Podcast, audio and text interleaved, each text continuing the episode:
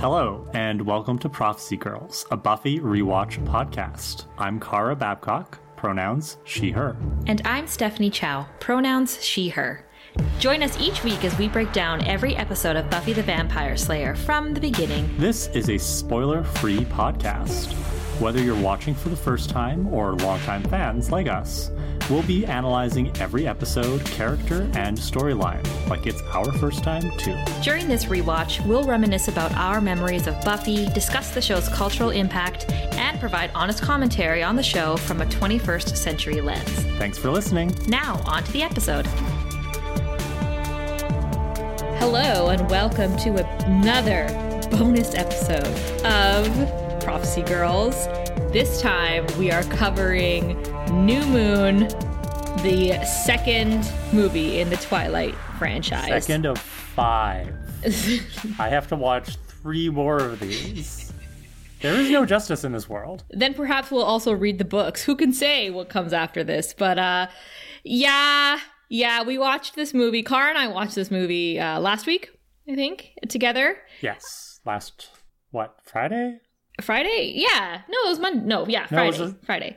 No, um, yeah, it was last Tuesday. Last Tuesday. There we go. That's how long ago it was? I Almost a feel week. Yes, almost a week ago. But Wow. I, it's, it's burned into my brain. This is your first time, right? Yes. And I want to fight this movie. So, yeah, you know this, and I've said this before. Like, I watch this series all the time. Like, Twilight is something I just throw on when I've got nothing else to watch, if, if I don't feel like watching Bridgerton again or something. And New Moon has always been my least favorite movie in the franchise for many reasons, which we'll get into. Is it like the Star Trek Five of Twilight? I don't know what that means, so I'm going to say yes because I think so. because yeah, I trust your comparisons. Yeah, it, it's it's uh it's an interesting sequel to what was an inter- interesting original movie, Twilight. So if anyone hasn't listened to our bonus episode on the first movie, Twilight, uh, that came out earlier this year, I think. So you can go back and listen to that, or you can just start fresh new with this episode. Yeah, so I did not re listen to our bonus episode, so I kind of forgot what I said in that episode, but I will, I will say this. Compared to New Moon, the first Twilight movie had many redeeming qualities. right? Before we start, I do want to say that when Car and I were watching this, we're obviously we're in separate cities, so we watched it over FaceTime. But I was on the treadmill because I wanted to see how long five miles takes me to walk. Because let's not forget that when we're watching Buffy se- season four, these people are commuting from Sunnydale to UC Sunnydale every day, multiple times a day. And they said specifically it's eight kilometers, or in American terms, five miles. So I counted, and it takes almost the entire New Moon movie to get to campus. I think what what do we clock it in, car? One hour and forty minutes. yeah, 142. Yeah. So, so literally, if you were walking from campus home, you could just watch one of the Twilight movies. right you just put on like a like a live audio version on your phone um and i was walking average i'll say like i was walking average pace like three miles an hour kind of thing or something like that um mildly uphill so now we know now we know But yeah, now we know one hour, 42 minutes for Steph to walk to Sunnydale campus.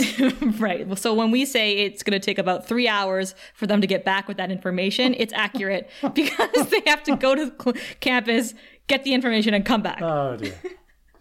All right, so let's start things off with a recap from the first Twilight movie. yes i love a good recap Previously on Twilight, Edward is a vegetarian vampire. Bella's into that. Edward is into Bella for reasons. But all the bad vampires are into Bella because her blood is crack. the movie teaches us that crack is whack. Prom is between one girl and one boy, and Charlie is goals. Oh, and there was vampire baseball. there sure was That's my recap of Twilight. Mm, long live twilight And I suppose we should summarize the movie. So, as with most of our bonus episodes, total spoilers, we're going to discuss the whole movie. If you have not watched Twilight New Moon, go watch it now. Pause us, go watch the movie, and then come back. Um, but if you want to spare yourself that suffering, um, then just listen to my summary here. You ready for this stuff? Yes, I can't wait. Okay, so I heard from Jessica's cousin's girlfriend's yoga instructor that Bella Swan, like, totally got dumped by that creepy Edward Cullen guy who's always looking at you like he could totally eat you, but why would he bother? Anyway, like, Bella was totes depressed and all, but instead of putting on some Tessa Violet and dyeing her hair like the rest of us, she decided to ignore all her girlfriends and lean into Jacob Black. Mm. Which, you know, not a bad move given that Stephanie says he's a total hottie when he takes his shirt off. So Bella and Jacob are like a thing, but not a thing, you know? And then Edward comes back after almost offing himself because he was so not over Bella, even though he's the one who broke up with her. So they're like getting married. Love it. Yep, that that's exactly all you need to know in what happens in this movie. Um, and we'll, we'll let's let's dive into some of the very good highlighted real areas that you brought up there, Kara. Uh, I think the only way that we can really go through this movie is first we should talk about things we like, and then once we're done being positive, That'll be brief. It'll be brief. Uh, we can jump into the things we don't like about this movie, which will take up the rest of the conversation. But let's start off just, you know what, overall, Kara, what are your thoughts? Like, what, just right off the bat, like, what do you think about the movie? I like Anna Kendrick, and I had forgotten that she was in these movies. And I liked her in the first movie. I liked her in this movie as well. And if anything, I think we see a little bit more of her in this movie. Yeah, we do. We do. Um, and it's a treat to, to have. Here's the thing this movie is setting up the triangle, right? If you're in a teen romance of some sort, you need to have a triangle. Between Bella and Mike and Jessica? Yes. well, yeah, you're right. Actually, there's many triangles going on here. Uh, that's the least interesting I mean, one. that's true of the real world too. As a math teacher, Stephanie, this is something I try to impress upon my students. And maybe I should use Twilight as an example of how there are many triangles in the world. Please do. Always use this movie as an example. Uh, but so so overall, like this movie is here to introduce Jacob Black as another potential love interest for Bella.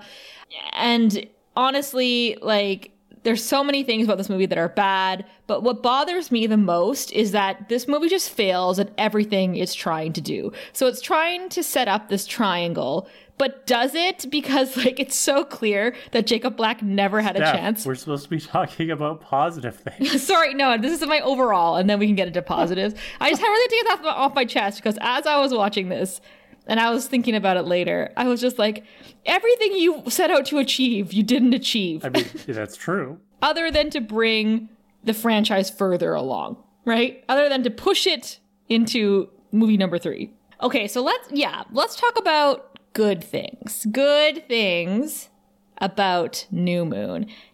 Right off the bat, I want to say I liked, I've, I've always liked Dakota Fanning and her portrayal of Jane in this franchise. We don't get enough of her though. We don't. We get more of her in the other movies. More Jane, more Jessica, more people with J names. Yes, more women. How about that? I, I just love Dakota Fanning. Always have been a big fan of hers. Um, what she brings to Jane, this like psychotic torturer who I think is supposed to be like 14 or 15, like really young. Just love it. Love love her presence on screen. Just like I like the Volturi. Like you could we can talk a lot more about about the Volturi, perhaps in a different in another movie when they're more prominent. But um, I think it's interesting to expand the universe of Twilight and see how I guess the noble, the, the what would be considered the royalty vampires, how I see they what you're live. saying. I think they did a shitty job expanding the, the world of Twilight here, but The attempt was we there. talk about that in a bit. yeah, I mean, again, like you said, they attempted and failed. Yes. They came up short. yeah. um, for sure. But I, I see what you're saying. I agree. It's nice to see more vampire society because in the last movie we just had like the rando vampires who were passing through and like Laurent shows up again in this movie for like 10 seconds until he's eaten by werewolves which I hope he gave them ind- indigestion but like yeah. I liked how the movie acknowledges that Edward and Bella are not mature enough to be in a relationship together right at the beginning of the movie. They're just like, this is not going to work. Yes, yes. And we got inklings of that at the end of the last movie where, you know, he's like, oh man, like, you just got beat up bad. Like, I'm going to leave. And she's like, no, no, no. Like, we, we, go we and she like had that like mental breakdown about that like you and i in that part we were like oh no like this this isn't good right so this is carrying on from I that mean, the the beginning of the movie is like Edward and Bella. Well, first we have that weird dream sequence where Bella's not a deer this time, but she's uh, she's an older version of herself, and she's facing the classic Buffy season three conundrum of, you know, my boyfriend's going to age, not going to age, but I'm going to age and get older, and then it's going to start feeling creepy and weird. yeah but we also you and i were saying during the movie too we're like bella you're 18 Yeah, like you got time, girl. You got years to figure this out. But no, Yeah. it's, it's got to be figured out right now. And then what really got me and what really kind of signaled to me that maybe this movie is not for me is the scene that follows a few minutes afterwards where Edward and Bella are watching Romeo and Juliet in English class together because of course they're reading that play. there's you never read any other Shakespeare plays in high school yeah of course not and like he just turns to her and he casually tells her that he was planning to off himself to die by suicide if he couldn't save her in the last movie. That's a terrible thing to say to somebody and i, I know we're supposed to be talking about positive so we, we bear with can't me help it. That's a terrible thing to say to somebody especially if you're in a relationship with them because it's, it's border like depending on what you're intending to do it's manipulative but it's also just like really dark and creepy. Um, but the movie's presenting it as if it's this great romantic thing like oh look at how much edward loves bella. He can't live without her. But it's like well that's the point though. Is things happen to the people we love and sometimes we have to go on without them. And it's like that's not that's even if that's how you feel edward that's not a cool thing to say to your girlfriend in the middle of english class. But again what i'm saying is i appreciate that this movie was upfront with me about how fucked up it is and how edward and bella should not be together because if it had tried to hide that from me for most of the movie and then just kind of like revealed it towards the end, I would be even more upset. And right now I'm just kind of like, you know what, New Moon, I will give you this. You were honest and transparent. Yes, uh, that's a really good way to put that. Um, and I said this too, and I don't know if we're actually going to see it until we watch Eclipse, which we will watch Eclipse, Kara. I know. I've resigned myself. it, it's that um, Edward leaving, as much as we have to like suffer through this entire movie of Bella dealing with Edward leaving and trying her, not her best, but trying to find some resemblance of a normal life after him. Um, when he does come back, she is more confident to speak her mind. I, I mean, I will, yeah, again, yeah. I think I spent the first half of the movie complaining that nothing was happening. Yes. I will give it this. When Edward and Bella are reunited, things actually start happening in the movie. Yes. So, yes, I, I can't believe I'm saying this, but Edward might be one of the better parts of this movie. I love that you said that because I 100% agree. I think this movie actually, one of the reasons it's not as good as the other ones is because Edward, aka Rob Pattinson, is not in it more. it's it's actually startling to me how and I don't know how much he got paid for this particular movie. It's startling to me how little Edward is in this movie. And I understand that it's based on the books and you know, Stephenie Meyer can write the books however she wants and if she wants to take one of the main characters out of one of the books for most of it, you can do that. Harder to do in movies when you have movie deals with actors and stuff. But for a movie called New Moon, and for a movie that I think in many people's minds, this is the movie, this is the Bella Jacob movie, right? This is the movie where Jacob becomes, as you said earlier, uh, one of the vertices of this love triangle. He's not good in this movie, or at least the like the scenes with Bella and Jacob, and there are many, they give me friend chemistry. They don't Yes. give me romance chemistry. The only person getting romance chemistry from those scenes is Jacob, and I think he's just misreading it. But like, in my opinion, the movie doesn't do a good job of. I, this goes back to what you were saying about the movie tries and fails. It's like the movie tries and fails to make Jacob seem like a good alternative love interest, yeah. and it just doesn't work. like whether or not we find Jacob physically attractive, right? I, I will stipulate that many people would. Mm-hmm. They give him the narrowest of backstories. It's almost like they forget that ju- just because you've made Jacob a werewolf, that doesn't make him an interesting person. It's like there there is no J- there's no personality behind that. He's angry and mopey and hormonal. And hello, that's just normal for a teenage boy. And now he's also a werewolf. And it's like fine, but who is he? Why should I care about him and Bella? Here, here's what I will give to Team Jacob, and here's what I'll give to Taylor Lautner. I think he's doing his damn best in this film, right? Like Robert Pattinson steps aside so that Bella can explore a new relationship with this guy. I mean, he clearly worked out. Oh, he worked out real hard. Um, he looks great, but I think I think he, him, like you said, the friendship vibes are strong, and that's always what I leaned into when I used to be Team Jacob, as I just felt he, like, hey, he's got a warm presence. He's pretty natural with her. He's like he does his best to be funny. Like compared to Bella, like you know anyone can be a shining star. in terms of personality. But that that's a positive I will give to the movie is that I think Taylor Lautner is doing his best. And unfortunately, like we're saying, it's not enough to make us believe that Bella would actually fall in love with him and want to be with him in any way, shape, or form right. over Edward. And and I, yeah, I, I, agree, and I do think that Jacob is a good friend to Bella. Like, yes, she yes. is really deep in her funk. She's the one who goes to him and is like, "We're going to spend all this time together fixing bikes." But he accepts that, right? Yep. And I think that's fine. You know, he can make his own, his choices about playing with romantic fire. But, you know, he spends that time with her and I think deep down he knows that she's still not over Edward and probably not going to be into him, but he's like, if this is the best I can get, I'm going to take it. And, you know, I get that. And I, I think there's nothing wrong with that for him. You know, I think there are a couple of scenes in the movie where I'm like, mm, okay, Jacob, that was questionable behavior. Yes. But, you know, as I asked you while we were watching the movie, like, he doesn't go full on like Xander watching Buffy change. Yeah, well, you and I did discuss that a lot because we were like, is he venturing into nice guy territory? And I think at the end of the day, you and I said, no, he's not because Bella is actually giving him mixed signals. At first, she oh was friendship God. all the way. She was so like, many mixed signals. She was, she was like, motorcycle me up. I'm here to hang out, eat pizza with you, just get my mind off stuff. And she genuinely enjoys his presence, and she always has. But then as the months go on, Jacob starts, I think, developing deeper feelings for her. The fact that she's always around, he can make her smile. Like, of course, he starts to think maybe she's starting to like me back.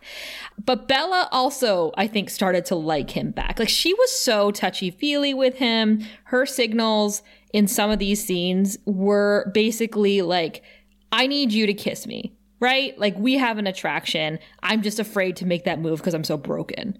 Like that that's what I was reading off her in some of these scenes. I mean, I just think that she might be projecting some of her longing for Edward onto Jacob. Yeah, it's not fair, right? I mean, hey, these, this is not a positive. No. We'll get to Bella. We'll get to Bella right. in a second. That, that's what I'm trying to say, right? Yeah. Is I feel like Jacob makes some questionable decisions, but you know, overall, I think he does a good job of being a good friend to Bella. Yes, Bella makes so many questionable decisions, and I understand that she is emotionally destroyed by being dumped by her vampire boyfriend. But you're not making it easier for yourself, girl. No, not at all. Especially when you keep getting him to take your, his shirt off to dry the blood on your face after you fall off a motorcycle. What I will that say, perfectly normal thing to do. what I will say um, that I love about this movie and the series in general is the soundtrack. I think it has it has a great soundtrack, uh, music wise, and then of course I always have liked the scene where after Edward leaves and half naked Sam finds Bella in the woods and brings her home. We get a montage next to, to the song "There's a Possibility" by Lykke Li. and uh, it's just Bella, right? It's just like uh, October, November, and it just circles her, right? And I've always loved that scene because it's a good nod to the actual book where I'm pretty sure it's like one whole chapter says November and then the next one is December. And it does that until February, I'm pretty sure, because she just falls into a deep depression.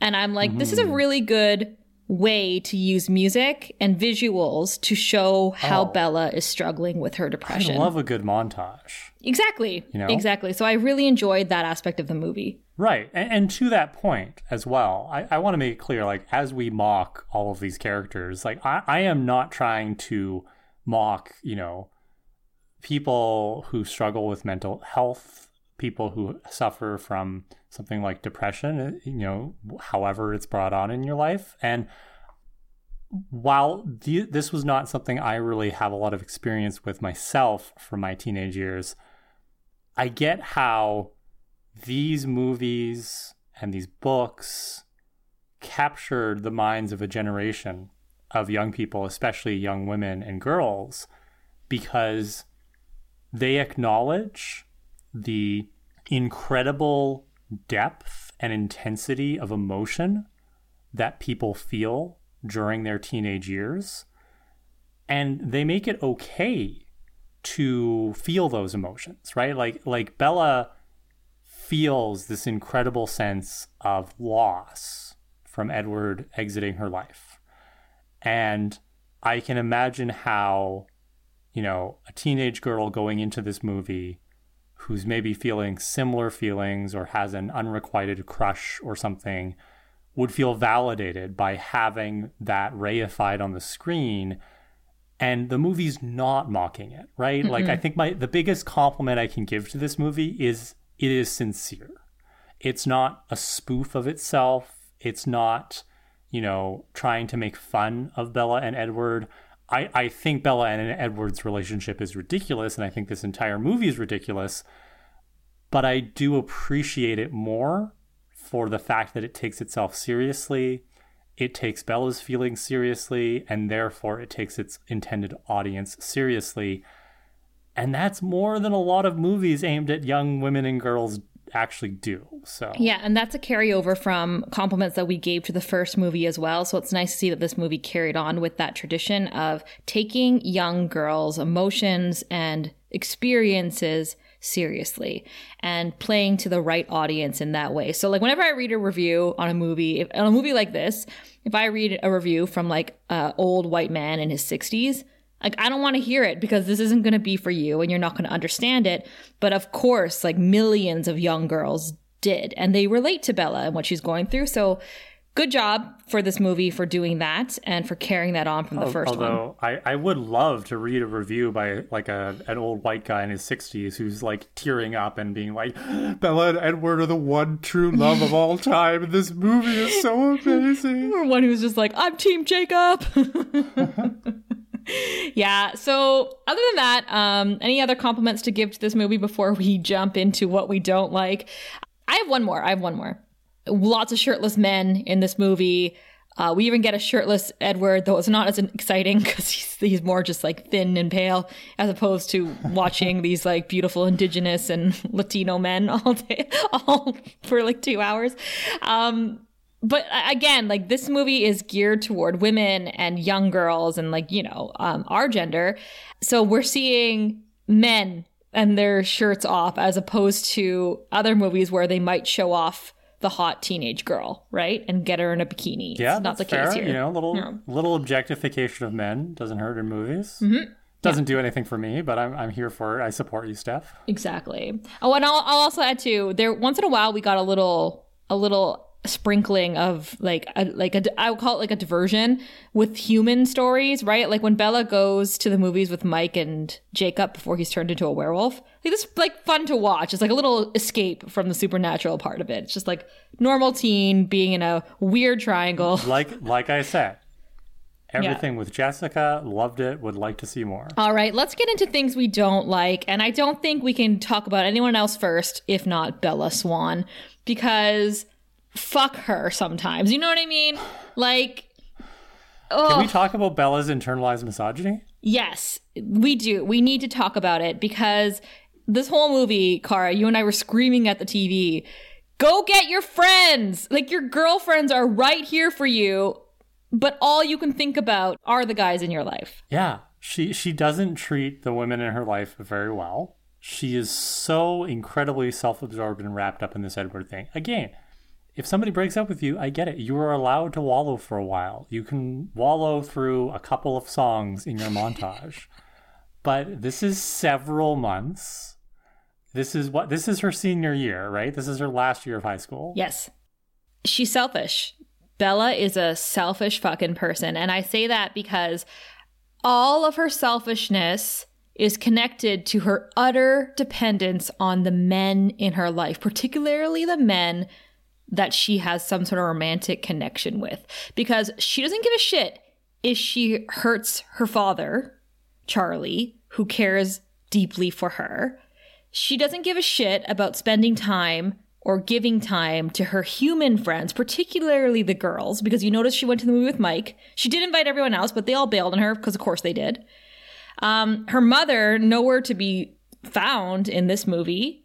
Uh, and the only other woman that she expressed interest in was Alice or Edward's other family, like his vampire family. So Bella is just so utterly dependent on Edward and Jacob it, it's sad to see. It's sad to see this depicted an 18 year old girl in a movie geared toward young women, showing that all she really needs in her life is her boyfriend or her boyfriend stand in. Well, and if your boyfriend leaves you, you should seek out dangerous, thrill seeking behavior that cause near death experiences so that you can hallucinate him. Um, yeah, about that. So they never this movie does not do a good job of explaining why like bella why why why do you feel this way like i know that you loved him and you feel empty that he's gone but the movie doesn't give us enough information as to like what do, like what does she need does she need edward is that it period or is there something else in her life that she's lacking like what is leading up to this suicidal thought process that Edward clearly sparked. Like I just I don't have enough. I don't understand enough. Well, it's it's not clear why Edward broke up with her in the first place. Like I know what he says, right? But it's like firstly, it's like he leaves and it's like, don't worry, once I'm gone, the danger is gone. That is not true. What about Victoria? As the movie demonstrates. right? It's like, well, now you're unprotected, Bella. I could have seen that coming. I could have called it. I'm smarter than you, Edward. But also, just like the whole like you know, I can't be around you. I'm not. It's like, you have years to figure this out. Let her graduate. Let her have her happiness with you. Maybe she goes off to college or whatever. Date her for a couple of years and then dump her if the whole aging thing is such a big deal. Like, this idea that once you meet somebody, you have to decide right away if they are the one for you and if there's the slightest possibility that they are not the one and that it won't work out, then you should probably break up with them right away. That, that's that's silly. Yeah. Nobody would be happy that way because it's so hard to meet quote unquote the right person, you know, and sometimes the right person for you right now is not going to be the right person for you a decade from now. There is no nuance to the romance in this movie, and I think that bothers me a lot even though I I myself am not romantic. It's like well, I'm romantic in the sense that I enjoy watching stories of romance, I don't always understand them or feel them, but I enjoy watching them. But this movie is like the opposite of the ice of the swan ice sculpture. It's as if the movie just handed me a big block of ice and is like, "Look at what I did." yeah, well, I mean, you're saying nuance in the romance of Bella and Edward, but what about nuance in Bella's character herself? Like, like I just, uh, yeah, like it's shallow. It's it's all very surface level. Edward leaving Bella in the forest like that. um, you're right. Like it's so clear that Bella's not out of danger. There's so much going on. Uh, like I, I just when it comes to Bella's character, it just honestly makes me so sad that when she's in the fits of her depression, like the only thing that will take her out of it is Edward being back in her life. Jacob helps a little bit, but she kind of used him for that.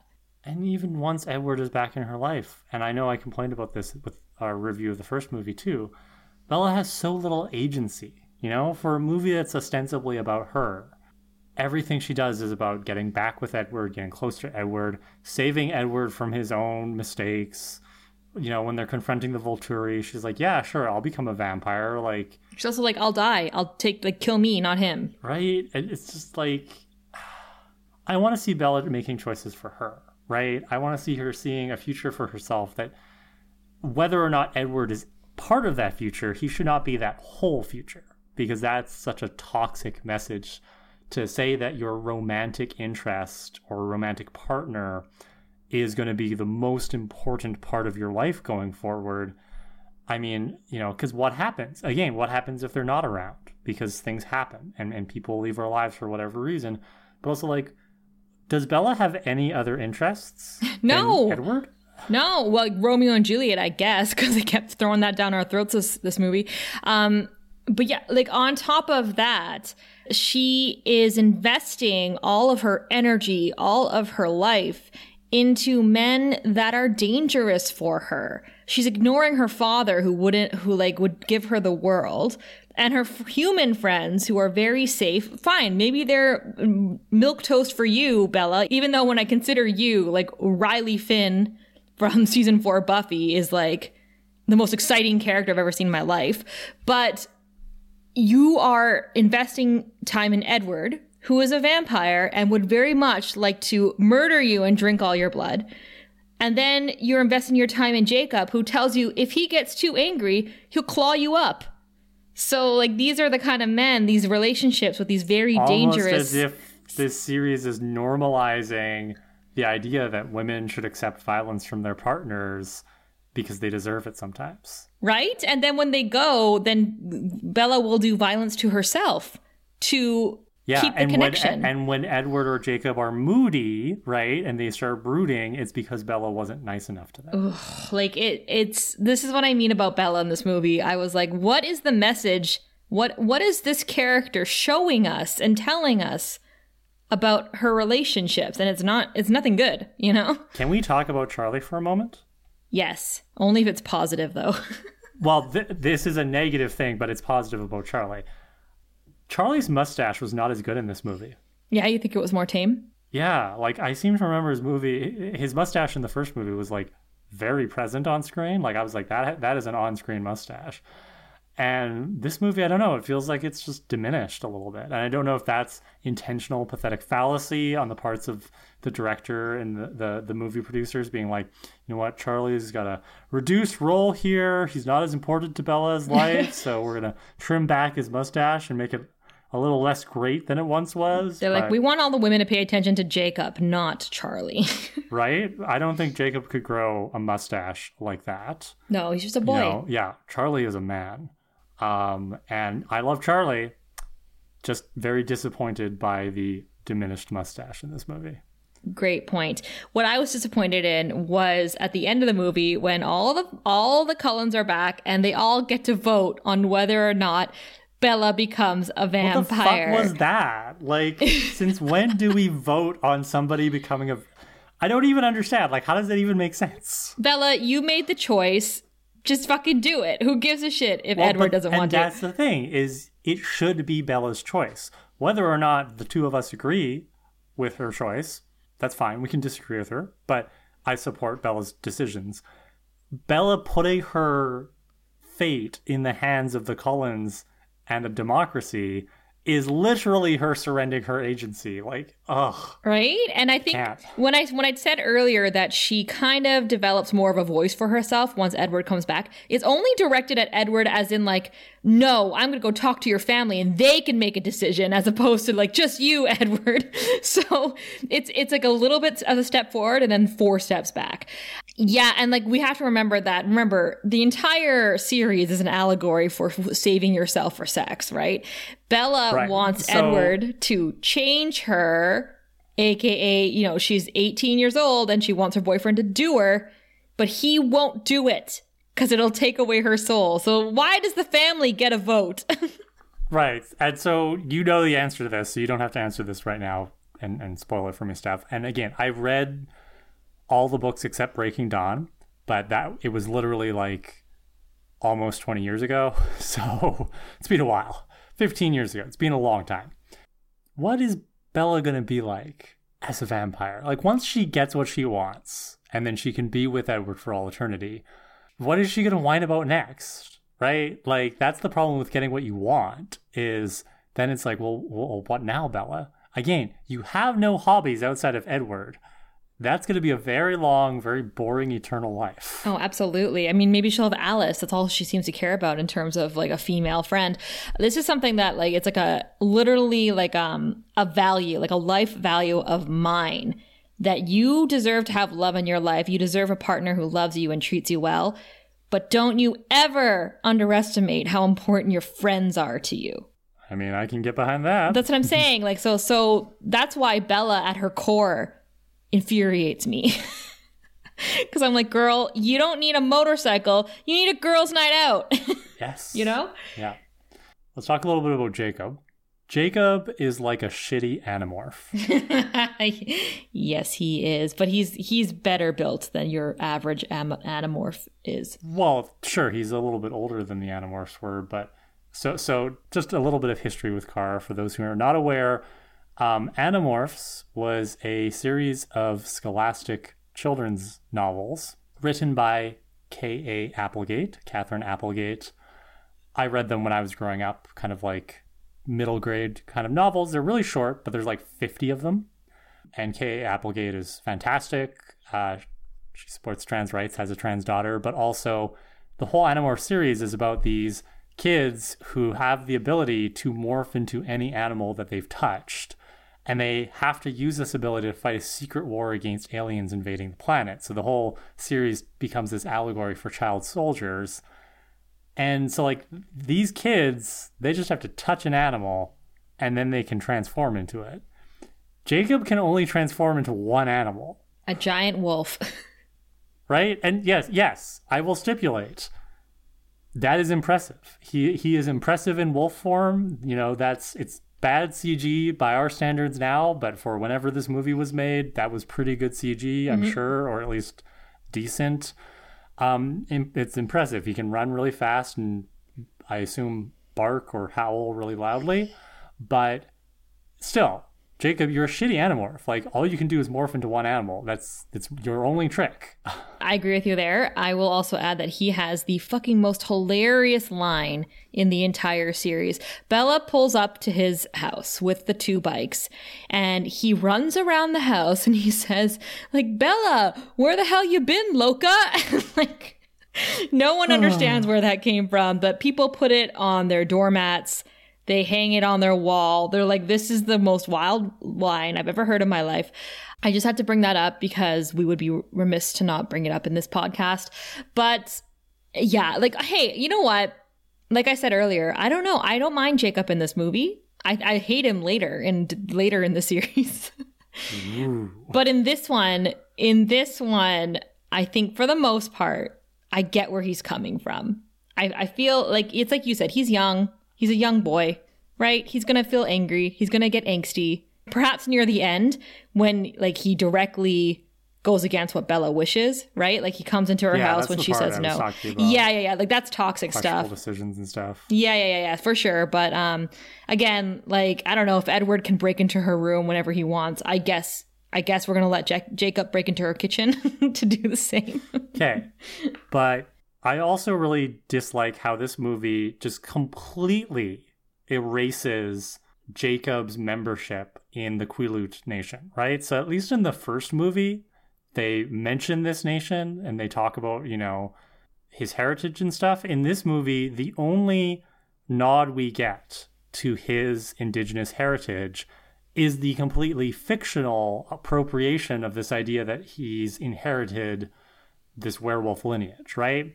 So not only is this problematic because it, it's really verging on this idea of like, oh yeah, like indigenous people are really like connected to nature, and you know Jacob's connected to the animal world and the spirit world, but it's like by not even mentioning the Quileute Nation in this uh, movie, they're making him, you know, your generic indigenous character.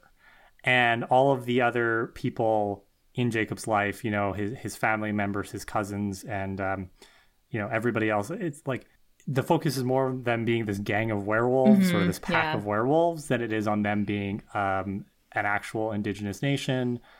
And, and, it's just it's horrible representation. And I, I feel like I, I, at this point I should just you know shout out the move to higher ground movement uh, because the Quileute Nation has not received the royalties or whatever they should be getting from these books and movies, and they are experiencing a lot of flooding on their land. And, you know, as with many indigenous nations in North America, that land has been stolen from them. So, yeah, I just, I really think that this movie, even more so than the previous movie, treats Jacob as a generic indigenous character with so many of these stereotypes that have cropped up in our cinema about indigenous peoples and i'm just like not here for it. Yeah. Yeah that's a really good point how the supernatural overshadows those aspects of what's actually happening in real life but also like what they did touch upon a lot more in the first movie I'll also add that like Jacob sometimes can act like a gym bro and look like a gym bro, and he does parkour. Remember that? That was actually pretty impressive. I'm sure that that was mostly CG or whatever or a stunt person, but that was it's fun to watch. I like that. Yeah, it's fun to watch. So let's talk about the Volturi and this world building that we got. So disappointing, you know, and I I blame the directors and maybe the writers, the screenplay writers for this. In a book, you can info dump. You can just have a couple pages of either a character explaining to somebody else or the narrator explaining to the reader directly. It doesn't matter, however you do it. You're allowed to do that. Um, as long as you do it interestingly enough, skillfully enough, you can get away with info dumping. You can't do that in a movie without killing the pacing, which is what they do here. They have this whole flashback where, like, Edward I think they're they're in the Cullens place, which has all these creepy vampire paintings. yeah, we were saying like, remember we were saying we're like, if you want to hide the fact that you're vampires, why do you keep this artwork up? right? It's a little bit on the nose, unless they're like, unless they're hiding in plain sight, right? They're like, nobody would suspect we're vampires if we go hard on the vampire merch. exactly. But so so they pause at one painting that ha- apparently has um, what's his face? Carlisle's Carlisle? literally in the painting. right? And Bella's like, is that Carlisle? And it's like, like they're supposed to be Italian, but it looks more like 15th century France to me or 16th century France. It's like, yeah, mm, it's just European to me. Um, it's very European. Yeah, yeah, it's aristocratic. Yeah. And so we go into the painting as a flashback as Edward explains to Bella who the Volturi are and how Carlisle ran with them for a bit and then he came to America or whatever. Um, and it's just like it's the most ham-fisted and clunky way of broadening this world for us. I wish they had found more interesting ways to do it. And and I won't accept the excuse that oh this is how they did it in the books. I don't care. It's a movie. You're adapting the book. Change it as much as you want. Let's have, you know, somebody from the Volturi show up and kind of mess around with their life for a little bit. Or let's have a scene where Edward's in Italy and he's like, you know, talking to the Volturi. I'm, I'm, and I'm not talking about the one where he asks them to kill him, and then they say no, and he says, "Well, I'm going to go make a nuisance of myself," and then they're like, "Okay, now we're going to kill you." Yeah, like, they're like, "That's fine."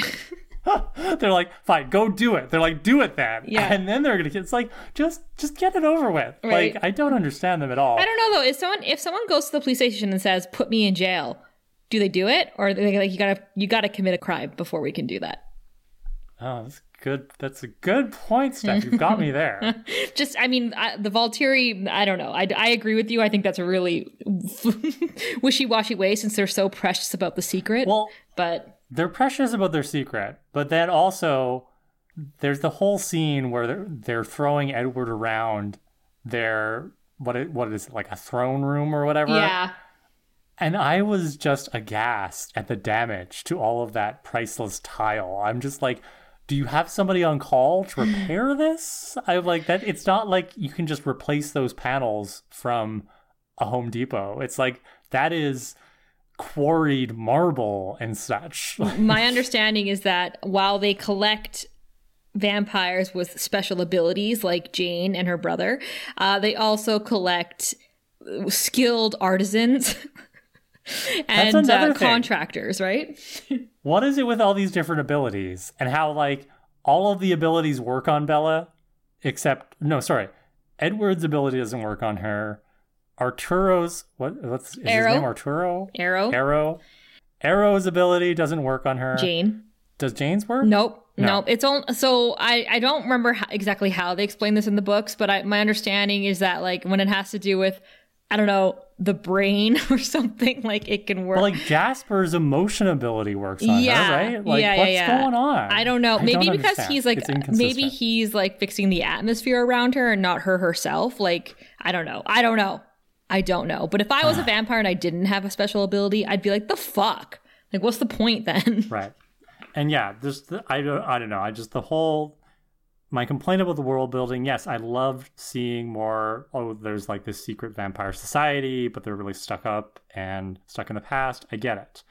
Cool, but they did a horrible job of working it into the movie, and you know, It's- it's I don't know. Hey, it's another example of you tried and failed, right? You tried to build the world up, didn't work out for you. You tried to build a love triangle, mm, not so much. You tried to do a very clever and subtle parallel to Romeo and Juliet.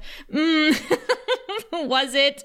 You know, like everything you tried. You tried to make Bella a likable protagonist. She's not.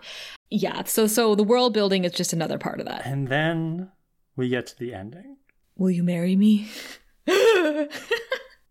and again, I understand this is based on the book, and that was in the book, and like it's a, I, it's a good cliffhanger. I get it. You know, Netflix was like, "Do you want to watch Eclipse yet?" Next, and I'm like, "Nope." But Fuck good try, yeah. Netflix. did, is that what you did, Steph? did you roll into watching Eclipse? I afterwards? you, can you imagine? I was like, wow, I'm getting real tired, Kara. Have a good night. Going straight to bed. Except play Eclipse immediately. oh dear. Um, no, I I get it. It's a good cliffhanger, but again, it's just they're not right for each other, and the movie young, never young. justifies it. Just right? have sex. That's Just have sex. that's so young to get married, Just have sex slash change her into a vampire. You know, like this is right? Well, so. and he's like, ugh. I want you to finish your senior year. Because originally he's like, give me five years. And she's like, five years is too long. And then he's like, okay, Is three it? years. And they're haggling. Right? And again, it's like, it's like Bella, like you don't even know if you're gonna love this guy as much as you do three years from now. I'd take the deal and wait and see how I feel after I've gone to college. But of course, I'm saying this with the hindsight of a 32 year old woman. Whereas, like, I know Bella's 18 and raging hormones and stuff, and I suppose you can think that th- that whatever you're feeling, you're going to feel for the rest of your life. But it's like, have you not watched any TV shows or read any books that would help you through this, Bella? Maybe talk to your parents. Maybe talk to your friends about the feelings you're having and work through them. Yeah, I, I ah. think, ugh, like the marriage thing becomes a big plot tool for the rest of the series. So I get why they're dumping it in here, right? It's a little like, ooh, we should come back to see if she says yes and doesn't just like gasp at him. Oh, I'm assuming she says yes. Is that is there any doubt? She, well, I mean, just minor spoiler. In the third one, she doesn't say yes until much later in the movie. She waits on it. Yeah, she makes him wait. So this is what I mean when I say that Bella learned a little bit of pushback in her time apart with Edward. This it comes in in the next movie. I'm kind of getting more excited for Eclipse now. Yeah, yeah, she has she has more agency in that like she's like I don't want to have to marry you. I don't really believe in marriage. Like I don't want to. Right? And so she's so young. So she does have that little bit of her in her later on. We just don't get that conversation in this movie. That's fair. Yeah, I see that. Mm-hmm, Oh, we were talking about the color grading in this movie, right? And how like in the first movie it was more like blue and stuff, and in this movie it's more orange. Yes. we said so Chris Weitz is the director for this film, taking over from Catherine Hardwicke. Is that her name? Because once a movie with a female director is successful, then they take the franchise away from her. Yes, and we talked about that in the first in the first our first coverage of Twilight. Um so he took over for her and yeah, it's noticeably less blue and more brown cuz you and I were saying it's actually still dark, it's just a brownie color now. and um while I don't think that Chris Weitz understands teen angst the way Catherine Hardwicke does, and she was chosen we, we talk about this obviously in our other one, but um, she was chosen to direct Twilight because she knows young girls, right? And she knew how to bring out that story and to tell Bella's side of the story. So Chris Weitz doesn't have that, in my opinion. While I do like say great job on the possibility on that whole scene because I liked it a lot. Um, I think what he brings to this rendition of Twilight is he's he's got a good eye for action, better eye than Catherine Hardwicke, I think. That's fair. Well, as much as we don't like the throne room fighting, I think it's better than the ballet room fighting in the first yeah. one. Yeah, I- I mean, in general, there is some good action in this. I do like. I mean, I don't like why Bella does it, but I like it when she jumps off the cliff. Mm-hmm. Um, you know, that's pretty spectacular. The dirt bike stuff is pretty good. Uh, the fight sequences, like you said, are pretty good. So I can see that. Yeah, and I, I think the special effects for the time pretty good. And Chris Weitz directed The Golden Compass, uh, the one with the Nicole with Nicole Kidman that came out around that time. So I think putting him in the driver's seat this time around, I can see why they would do it. In that, like, oh, he has a bigger eye for like cinematic uh, CGI film, perhaps. Um, but that doesn't mean that he understood how to carry all of these characters and all these plot points home. Because what you and I are saying is there were a lot of attempts in this movie, but most of it was failure. Yeah, absolutely. Anything else that we want to point out? I will say this, Steph, mm-hmm. which is when we embarked on this project to watch the Twilight films, I was not enthusiastic about it. But I am having a good time watching them with you and talking to you about them. I feel optimistic because you've said that this is the worst of the films, that even though I have three more to watch, maybe the worst is over. I honestly feel that way. I mean, every, I, hey, everyone's going to have their different rankings of these movies, but I think the worst is behind us by a long shot. I really like Eclipse. It's probably my favorite one. then there's two Breaking Dawn movies. Just a little nervous for the intense vampire sex scene that I know is coming. That's not till the fourth movie, so don't you worry. Don't you worry your pretty little head. Uh, but in the fourth movie, I would say of all the movies, it's the fourth movie, the first part, Breaking Dawn Part One, which is the most pointless. So if you think nothing happened in this film, just wait till you get to that one because it's like it's like one big event, and then it's just like a lot of waiting for the second movie to come. Yeah. So. and sorry, so what I can't remember, did this come out before Hunger Games or after? Because which of, which of these franchises created the whole we're going to split the last book into two movies? I think Harry Potter did that first, Oh yeah, that might be maybe with Yeah. with the seventh book. I could be It's just- wrong. uh, I'm sorry, capitalism ruins everything. Like even if you love these books, it's like It's like you don't need no for Breaking Dawn. Definitely did not need two movies. Harry Potter and the Deathly Hallows. and the Deathly Hallows did need to be two stories, in my opinion, because the last movie is so good. Well, and that that's fair, right? Yeah. Yeah, if you can justify it, that's Yeah. fair. But I just like I feel like so many franchises went this route afterwards. It just became this trend to like milk all the money from it, and it's just like it, it really backfired. Like for the Divergent series, right? Yeah. they didn't end up making the second half. They're like, let's just stop it here. Um, I'm really excited for us to get to the last movie because you'll see why they split it up and like what they had to fill in to make it a full movie. And it's like, it's actually, I really liked it. So you, mm, mm, the worst is behind us, Kara. Only good times ahead. I so my final word on Twilight New Moon is I remain firmly, if you're asking me what team I'm on, I am team Charlie and Alice. I think they should have a buddy comedy where they solve crimes together, right? Because Alice can see the future and Charlie's a cop and I I would watch that TV show. Yeah, I agree. I'm team more group scenes, less just Bella and Edward. oh yeah, we Edward. didn't talk about that. Yes, that was the other thing that I noticed about this movie, and that I think made it very boring for me was it, the so many of the scenes are just Bella and somebody else, yeah, and it's it drags, and it's like you know we had that cafeteria scene, and then later on in the movie when you know Edward is back, we have Edward and the Cullens and Bella, yeah, and or and like we have um, Bella's birthday party. Like just when you have these big Yeah. groups of like interesting looking the people. Volturi scene. Yeah, yeah, Like that was an way intense better. scene. I will give it that. Yeah. But like the movie is so so intensely focused on Bella, but it doesn't work. And no shade on Kristen Stewart. She's doing her best with the material material she's got, but oh Yeah, that's so you'll, I mean, when we get to Eclipse and to the other movies, we start leaning into the backstories of other characters finally. Because, I mean, we can only watch Bella, you know, him and hum for so long. So finally, we're going to start breaking into new territory. And I think that's going to be really fun. Mm. Okay, you've successfully got me kind of. I don't want to say pumped for watching Eclipse, but I'm looking forward to it more than I was looking forward to watching New Moon after Twilight. So give yourself a pat on the back for that stuff. I give myself a self high five.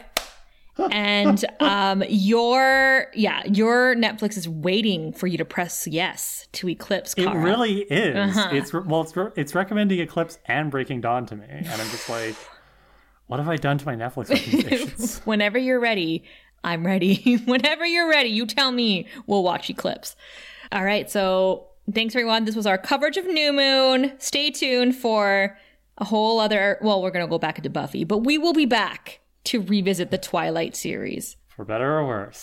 for better and better and better. Thank you, especially to our Buy Me a Coffee supporters, including our chosen ones. Lizzie, emma. Hannah, Teza, Alexandra, kyle. Kayla, destiny. Brady, erica. Justine, allison. Lena, jace Julian, haley and Nicola. all right we'll see you guys next week bye Thanks for listening to Prophecy Girls.